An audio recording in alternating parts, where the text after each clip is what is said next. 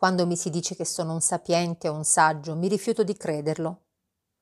Un uomo una volta immerse un cappello in un fiume e lo ritrasse colmo d'acqua. Che vuol dire? Non sono quel fiume. Sono in riva al fiume ma non faccio nulla. Altri si trovano sulla riva dello stesso fiume, ma molti di loro pensano di doverlo fare essi stessi. Io non faccio nulla. Non penso mai di essere colui che si debba preoccupare che le ciliegie abbiano gambi. Sto lì a guardare e ammiro ciò che la natura sa fare. C'è una bella antica leggenda di un rabbino. Uno studente andò da lui e disse Nei tempi passati vi furono uomini che videro Dio in faccia. Perché questo non succede più? Il rabbino rispose Perché oggi nessuno sa chinarsi tanto. Bisogna chinarsi un poco per attingere l'acqua dal fiume. La differenza fra me e la maggior parte degli altri uomini è che per me i muri divisori sono trasparenti. E questa è la mia caratteristica. Altri ritengono i muri così spessi che al di là di quelli non vedono nulla e perciò credono che non vi sia nulla. In un certo qual modo io percepisco i processi che si verificano nel profondo e da ciò deriva la mia certezza interiore. Chi non vede nulla non ha nessuna certezza e non può pervenire a nessuna conclusione o non può fidarsi delle sue conclusioni. Non so che cosa mi abbia consentito di percepire la corrente della vita, probabilmente l'inconscio stesso o forse i miei primi sogni. Essi hanno deciso il mio cammino fin dall'inizio. La conoscenza dei processi del profondo hanno ben presto plasmato la mia relazione col mondo. Fondamentalmente fu già nella mia infanzia quella che è oggi. Da bambino sentivo di essere solo e lo sono ancora oggi perché conosco cose e debbo riferirmi a cose delle quali gli altri apparentemente non conoscono nulla e per lo più nemmeno vogliono conoscere nulla. La solitudine non deriva dal fatto di non avere nessuno intorno, ma dalla incapacità di comunicare le cose che ci sembrano importanti o dal dare valore a certi pensieri che gli altri giudicano inammissibili. La solitudine cominciò con l'esperienza dei miei primi sogni e raggiunse il suo culmine al tempo in cui mi occupavo dell'inconscio. Quando un uomo sa più degli altri, diventa solitario ma la solitudine non è necessariamente nemica dell'amicizia, perché nessuno è più sensibile alle relazioni che il solitario e l'amicizia fiorisce soltanto quando ogni individuo è memore della propria individualità e non si identifica con gli altri. È importante avere un segreto, una premonizione di cose sconosciute. Riempie la vita di qualcosa di impersonale, di un luminosum, chi non ha mai fatto questa esperienza ha perduto qualcosa di importante.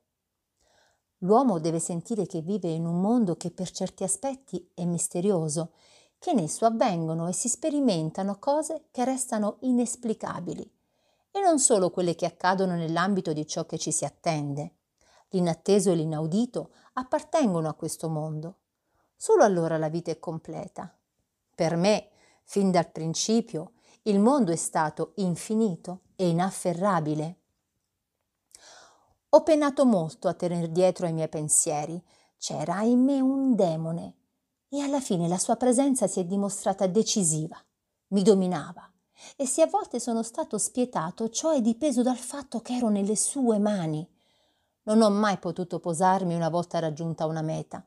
Ero costretto a proseguire per raggiungere la mia visione. E i miei contemporanei, non potendo naturalmente percepire la mia visione, hanno solo visto uno che correva all'impazzata. Ho offeso molta gente perché non appena mi accorgevo che non mi capivano per me era finita. Dovevo procedere per la mia strada, non avevo pazienza con gli uomini, ad eccezione dei miei pazienti. Dovevo obbedire ad una legge interna che mi si imponeva senza lasciarmi libertà di scelta. Naturalmente non sempre gli ho obbedito, chi potrebbe vivere senza essere mai incoerente? Fui sempre presente e vicino per molti uomini, fino a che avevano qualche rapporto con il mio mondo interiore. Poi poteva accadere che non fossi più vicino a loro perché non vi era più nulla che ci legasse. Appresi a fatica che gli uomini continuavano ad esistere anche quando non avevano più nulla da dirmi. Molti suscitarono in me un sentimento di viva umanità, ma solo quando apparivano nel cerchio magico della psicologia. Subito dopo, non appena i raggi del riflettore si rivolgevano altrove, non vi era più nulla da vedere. Fui capace di interessarmi intensamente di molti uomini, ma non appena ero penetrato in loro, l'incantesimo finiva. In tal modo mi feci molti nemici, ma un uomo dotato di spirito creativo ha poco potere sulla sua vita, non è libero, è incatenato è spinto dal suo demone. Terribilmente ci strappa il cuore un potere che sacrificio richiede ciascun dei celesti, ma se uno fu omesso, mai ha portato del bene.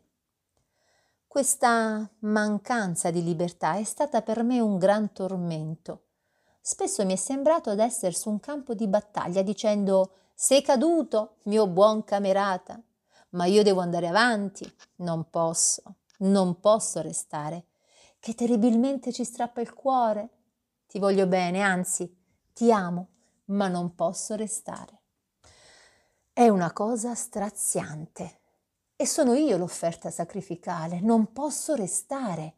Ma il demone fa in modo che ne usciamo felicemente e la benedetta incoerenza fa sì che in flagrante contrasto con la mia infedeltà possa egualmente mantenere la fede in misura insospettata. Forse potrei dire ho bisogno degli uomini molto più degli altri e al tempo stesso molto meno. Quando il demone è all'opera si è sempre troppo vicini e troppo lontani. Solo quando tace si può ottenere il giusto mezzo. Il demone della creatività è stato con me spietato. Le imprese comuni che ho progettato di solito hanno avuto cattiva sorte, sebbene non dovunque e non sempre. Per una forma di compensazione, credo, sono conservatori al massimo grado Ancora riempio la pipa servendomi del recipiente per il tabacco che usava mio nonno e ancora conservo il suo alpenstock con in cima un corno di camoscio che egli portò da Pontresina dove era stato uno dei primi ospiti di quella stazione climatica. Sono soddisfatto del corso preso dalla mia vita. È stata ricca e mi ha dato molto. Come avrei potuto attendermi tanto? Non mi sono accadute che cose inaspettate. Molto avrebbe potuto essere diverso se io stesso fossi stato diverso, ma tutto è stato come doveva essere, perché tutto è avvenuto in quanto io sono come sono. Molte cose si sono realizzate secondo i miei progetti, ma non sempre a mio vantaggio. Ma quasi tutto si è svolto naturalmente per opera del destino. Devo pentirmi di molte stupidaggini provocate dalla mia ostinazione ma se non fossi stato ostinato non avrei raggiunto la mia meta e così sono deluso e non lo sono. Sono deluso degli uomini e di me stesso. Dei primi ho appreso tante cose sorprendenti e di me ho fatto più di quel che mi aspettassi. Non posso pronunciare un giudizio definitivo perché il fenomeno della vita e il fenomeno dell'uomo sono troppo grandi. Quanto più sono divenuto vecchio, tanto meno ho capito o penetrato o saputo di me stesso. Sono stupito, deluso, compiaciuto di me. Sono afflitto, depresso, entusiasta. Sono tutte queste cose insieme e non so tirare le somme. Sono incapace di stabilire un valore o un non valore definitivo.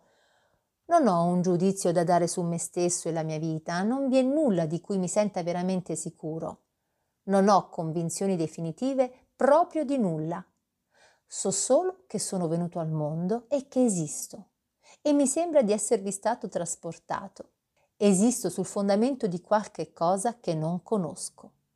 Ma, nonostante tutte le incertezze, sento una solidità alla base dell'esistenza e una continuità nel mio modo di essere. Il mondo nel quale siamo nati è brutale e crudele e al tempo stesso di una divina bellezza. Dipende dal nostro temperamento credere che cosa prevalga, il significato o l'assenza di significato. Se la mancanza di significato fosse assolutamente prevalente a uno stadio superiore di sviluppo, la vita dovrebbe perdere sempre di più il suo significato. Ma non è questo, almeno così mi sembra, il caso. Probabilmente, come in tutti i problemi metafisici, Tutte e due le cose sono vere. La vita è o ha significato e assenza di significato. Io nutro l'ardente speranza che il significato possa prevalere e vincere la battaglia. Quando Lao Tse dice tutti sono chiari, io solo sono offuscato, esprime ciò che io provo ora nella mia vecchiaia avanzata. Lao Tse è l'esempio di un uomo di una superiore intelligenza che ha visto e approvato il valore e la mancanza di valore e che alla fine della sua vita desidera tornare nel suo proprio essere, nell'eterno inconoscibile significato. L'archetipo dell'uomo vecchio che ha visto abbastanza è sempre vero. Questo tipo appare a qualsiasi livello di intelligenza e i suoi tratti sono sempre gli stessi, sia egli un vecchio contadino o un grande filosofo come Lao Tse. Così è la vecchiaia, dunque limitazione. Eppure vi sono tante cose che riempiono la mia vita. Le piante, gli animali, le nuvole, il giorno e la notte e l'eterno nell'uomo. Quanto più mi sono sentito incerto di me stesso, tanto più si è sviluppato in me un senso di affinità con tutte le cose. Mi sembra infatti che quell'alienazione che per tanto tempo mi ha diviso dal mondo si sia trasferita nel mio mondo interiore e mi abbia rivelato una insospettata estraneità con me stesso.